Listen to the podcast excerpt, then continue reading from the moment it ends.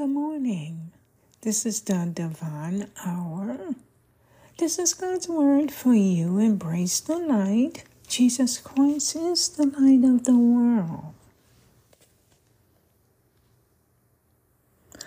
Our appointed prayer for this week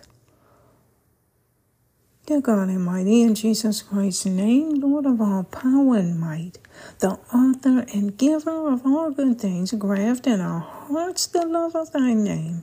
Increase in us true religion, Father, and nourish us with all goodness, and bring forth in us the fruit of good works through Jesus Christ our Lord, who lives and reigns with thee, Father, and the Holy Ghost, forever and ever. In Jesus Christ's name, amen. The call to prayer. I will call upon God, and the Lord will deliver me. In the evening, in the morning, and in noonday, I will complain and lament, and he will hear my voice. He will bring me safely back.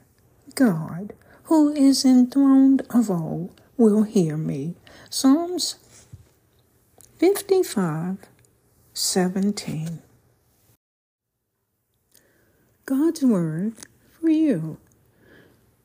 St. Matthew chapter 6, verse 6 through 8. Jesus taught, But thou, when thou prayest, enter into thy closet and when thou hast shut the door, pray to thy Father which is in secret, and thy Father which seeth in secret shall reward thee openly. But when ye pray, use not vain repetitions as the heathen do, for they think that they shall be heard for their much speaking.